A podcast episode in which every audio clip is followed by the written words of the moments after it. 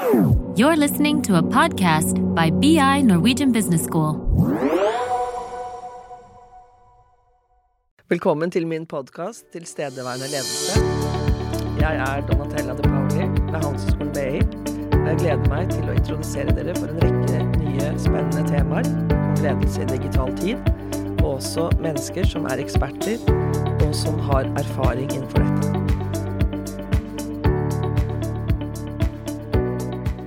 Ja, velkommen eh, Øyvind Kvalnes, eh, som er da ikke bare filosof og førsteamanuensis på Institutt for organisasjon og ledelse, men du er jo også da min nabokollega. Ja.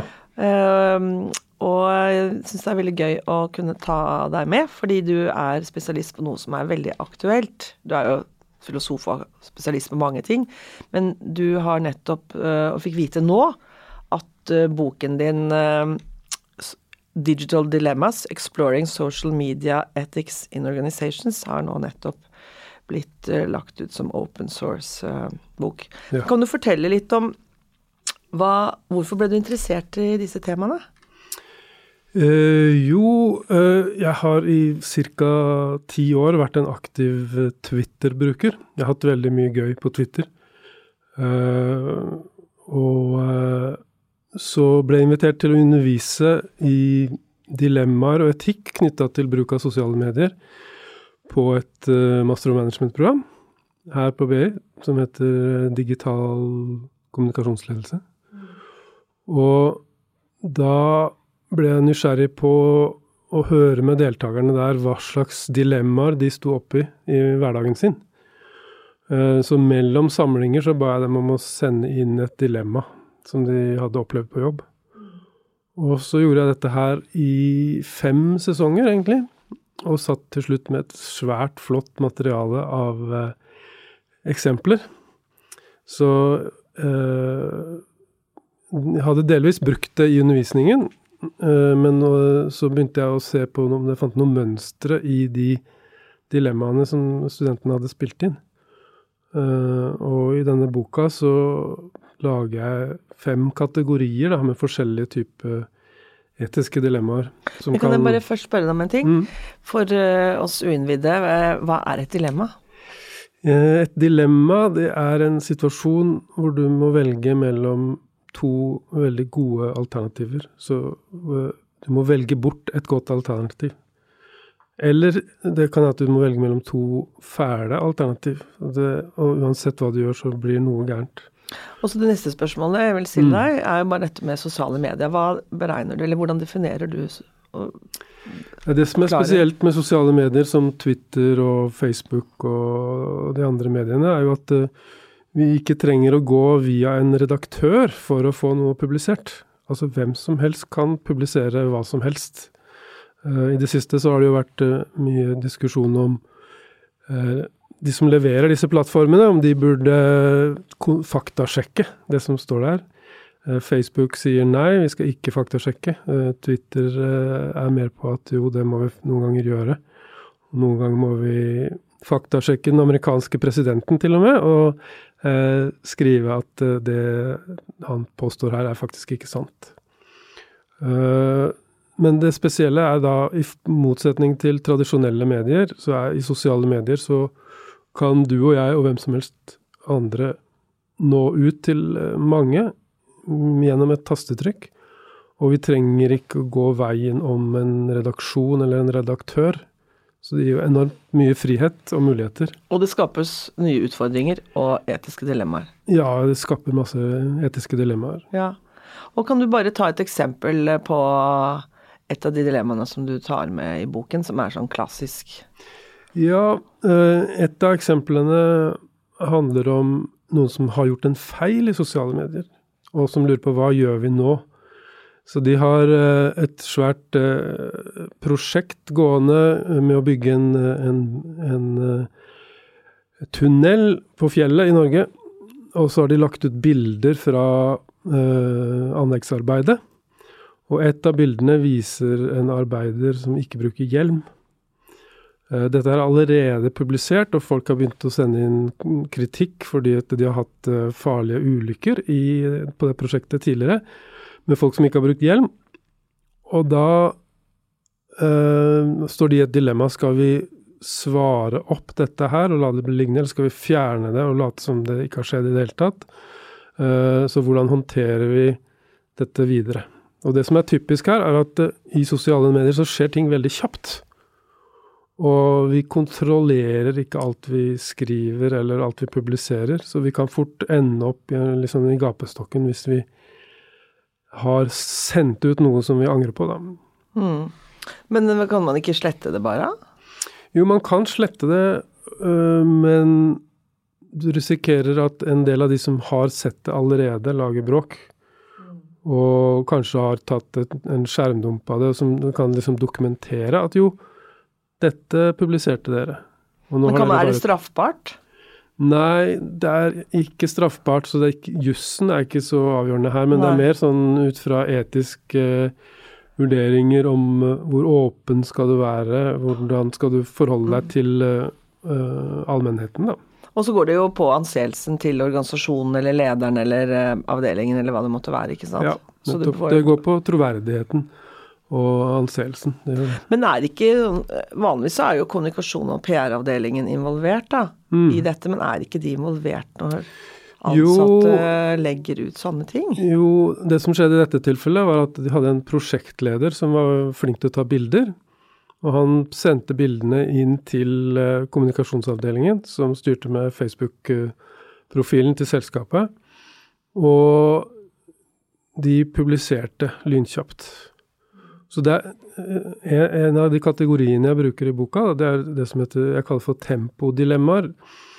Som er det at ting skjer veldig raskt i sosiale medier, og da risikerer du å gjøre feil. Og hvis du setter ned tempo, så går du glipp av en god del av moroa.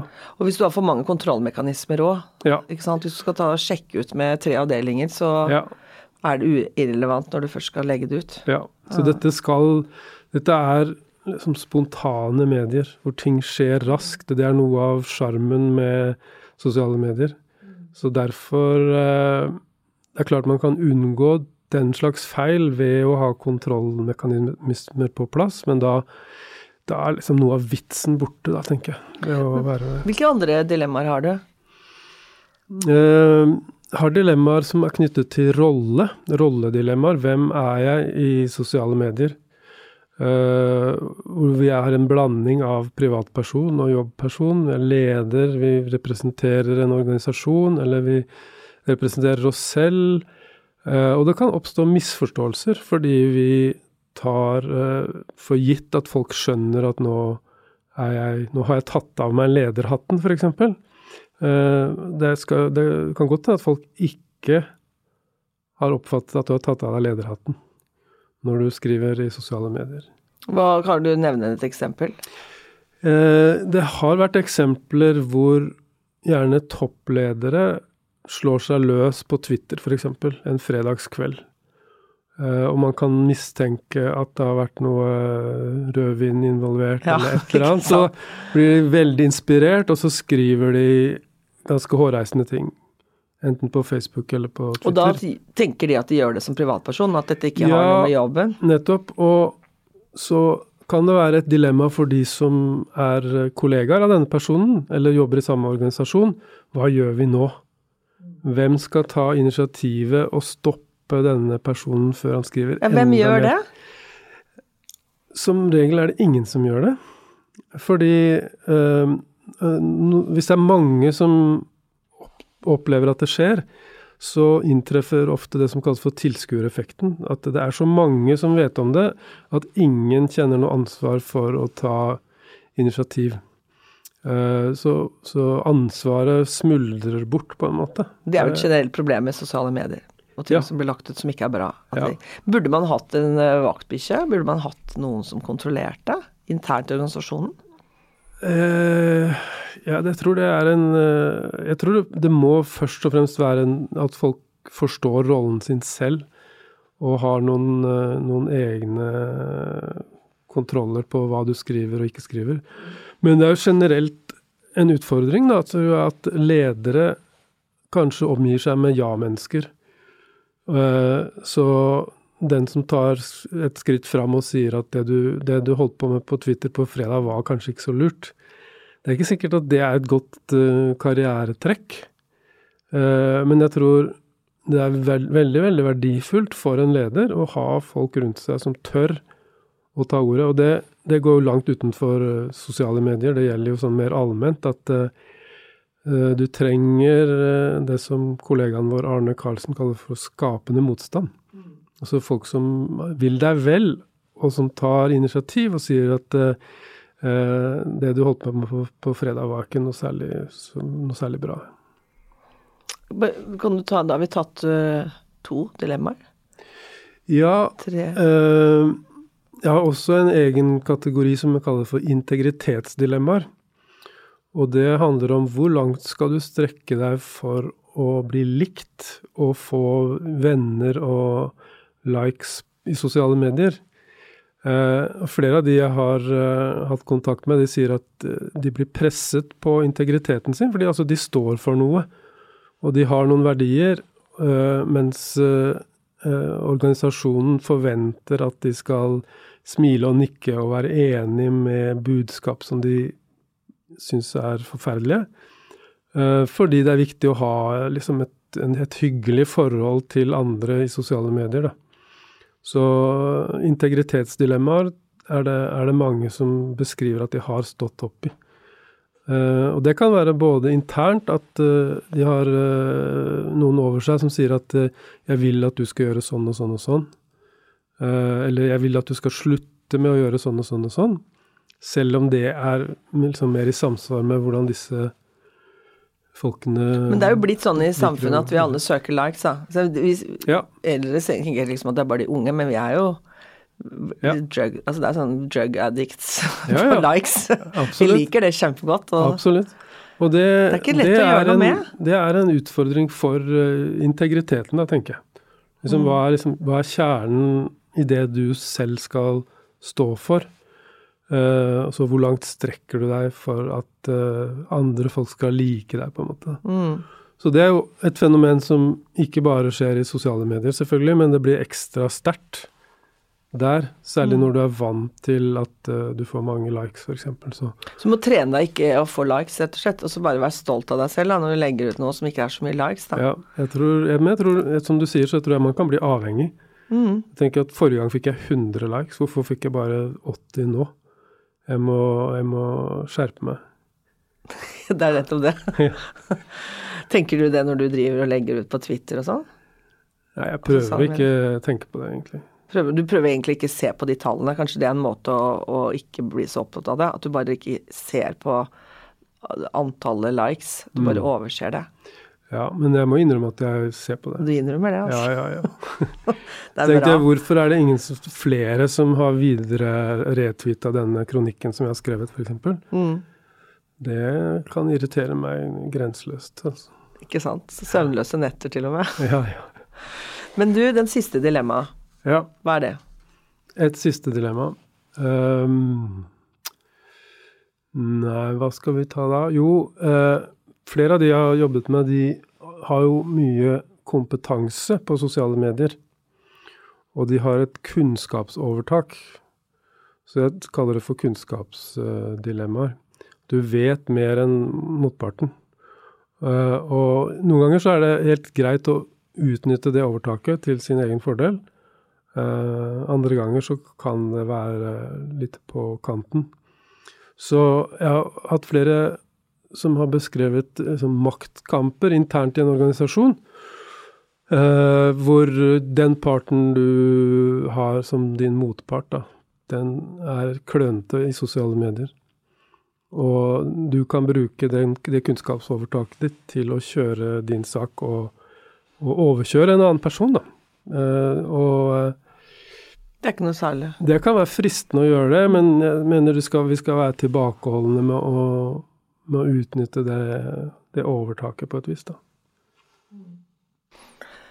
Jeg har jo en studentgruppe som skriver om betydningen av sosiale medier for både ledelse, men også for dette med å være liksom Føle tilhørighet til organisasjonen. Og mm. eh, ikke overraskende, så er det jo slik at jo mer folk er på sosiale medier, jo mer føler de tilhørighet. Jo mer Mm. de er altså connecta på Facebook med kollegaer, Mm. ledere alle, jo Mm. mer føler de seg connecta og tilknyttet organisasjonen. Ja. Og det Men selvfølgelig så kan man jo spørre hva fører til hva? Om, Ja. de, er de kanskje tilknyttet til organisasjonen og derfor deler de på sosiale medier, eller Mm. er det at de er veldig mye på sosiale medier som gjør at de blir tilknyttet? da? Mm. Vet ikke om du har noen refleksjoner om dette her med liksom hvilken betydning det har, egentlig? Altså, jeg synes Et spennende dilemma som jeg har med i boka, da, det handler om hva som skjer når noen gode kollegaer slutter og begynner å jobbe hos konkurrenten. Uh, så det var en, en person som jobber i en bank, som spilte inn dette dilemmaet. Han sa at uh, jeg har tre kollegaer som har slutta hos oss og begynt hos konkurrenten, konkurrerende bank. Og så ser jeg til min irritasjon at mine nåværende kollegaer deler og liker stoff som de publiserer på vegne av den nye arbeidsplassen sin. Altså vi er for søren konkurrenter, og nå hjelper de konkurrenten vår til å nå ut til nye kunder. Det er jo ikke helt greit. Nei, men de kollegaene sier til sitt forsvar da at eh, vi lever i en tid med delingskultur. Vi må, må være rause og dele, og så må vi forbedre oss. Så de syns at han som spilte inn dette dilemmaet, var helt håpløs, som, som tenkte så snevert, da. Hva tenker du der? Jeg syns det er øh, vanskelig. Eh, jeg kan forstå begge sider, så jeg tror hva som er riktig, det kommer an på detaljene. Det kommer an på hvor sårbar man er for konkurranse, da. Hvis, hvis man, man kan jo publisere og hjelpe en konkurrent så mye at det setter egen arbeidsplass i fare. Ikke sant? Altså, du tenker egentlig ikke så godt over det, men du hjelper en konkurrerende bank i vårt distrikt til å få fotfeste. Og, og vi mister kunder over til dem, fordi vi har vært så Og vi har bidratt til det gjennom å være så rause.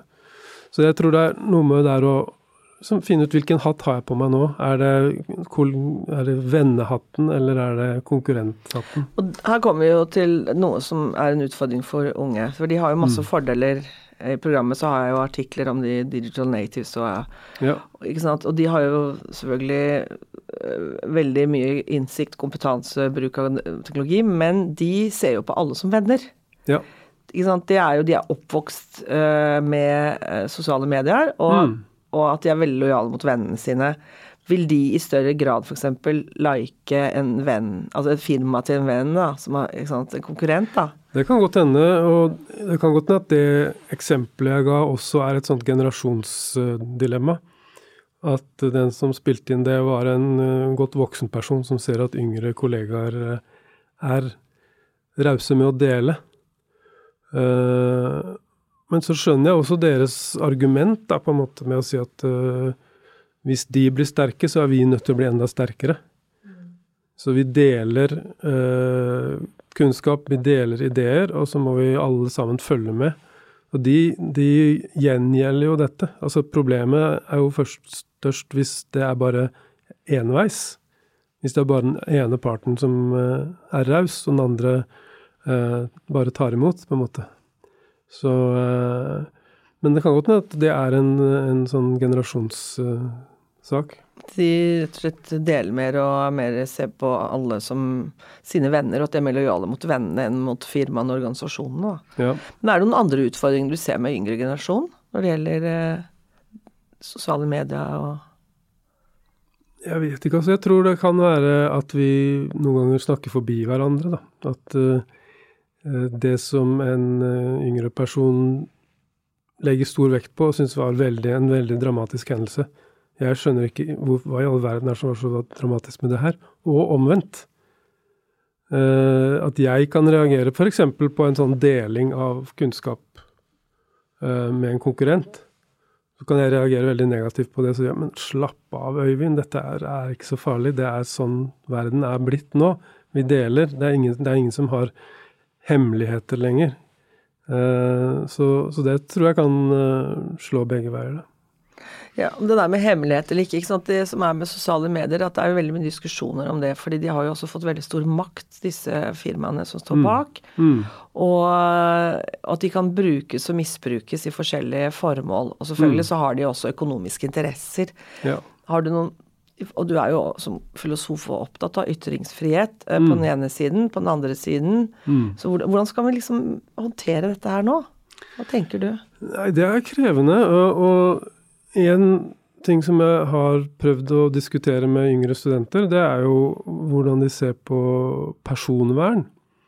Som er et vesentlig ting, ikke sant. Og øh, folk i, på vår generasjon er bekymret for personvernet. Vi, vi legger igjen elektroniske spor, og vi får plutselig øh, annonser som er tilpasset oss. Her om dagen så fikk jeg en annonse på Instagram for T-skjorter for høye menn. Den likte du godt. Jeg, jeg både likte det og likte det ikke. Jeg er 1,87, så da teller jeg som en høy mann. Men hvordan pokker vet de at uh, jeg er en høy mann? Så det, det er sånn som uroer meg lite grann, mens kanskje sønnen min, som er like høy, vil bare si ja, men sånn er verden blitt. Bare bli vant til Bare greit å få de tilbudene som du Ja, syns er mest ja. interessante. Ja, ja. Mm. Men ehm, hva tenker du liksom fem-ti år? Det er jo alltid morsomt å sitte og spekulere når vi som er akademikere. Hva tenker Mm. du om fem-ti år, da? Kommer, de ha, kommer sosiale medier til å være like viktige? Uh, jeg tror nok det, men jeg, det kan godt hende at det er helt andre sosiale medier enn det vi har i dag. Fordi Kanskje- unge liker jo ikke Facebook. De bruker jo Snapchat. Mine, mine Ja. ungdommer bruker Snapchat. Ja. Fordi det forsvinner. Ja, det kan godt hende at Facebook forsvinner, og at det kommer andre aktører inn i bildet, og kanskje verden etter hvert skal bli mindre amerikanisert også. At uh, initiativene kommer fra andre. Det kommer nye plattformer, områder. nye områder, rett og slett. Ja. Mm. Jeg tror at det som skjer rundt i verden nå, gjør at resten av verden kommer til å ha, distansere seg fra USA og uh, finne andre Utvikle Ja, andre løsninger. det er jo et paradoks at alle disse firmaene finnes jo i USA. Ja. Og de er jo også på listen over de med størst inntjening òg. Mm. Mm. Det er high-tech-selskaper. Ja, da vil jeg bare si tusen takk, Øyvind, for at du kom eh, hit. Og veldig bra at du kunne dele siste av din nye bok. Jeg gleder meg veldig til å lese. Veldig hyggelig, Donatella. Takk for invitasjonen.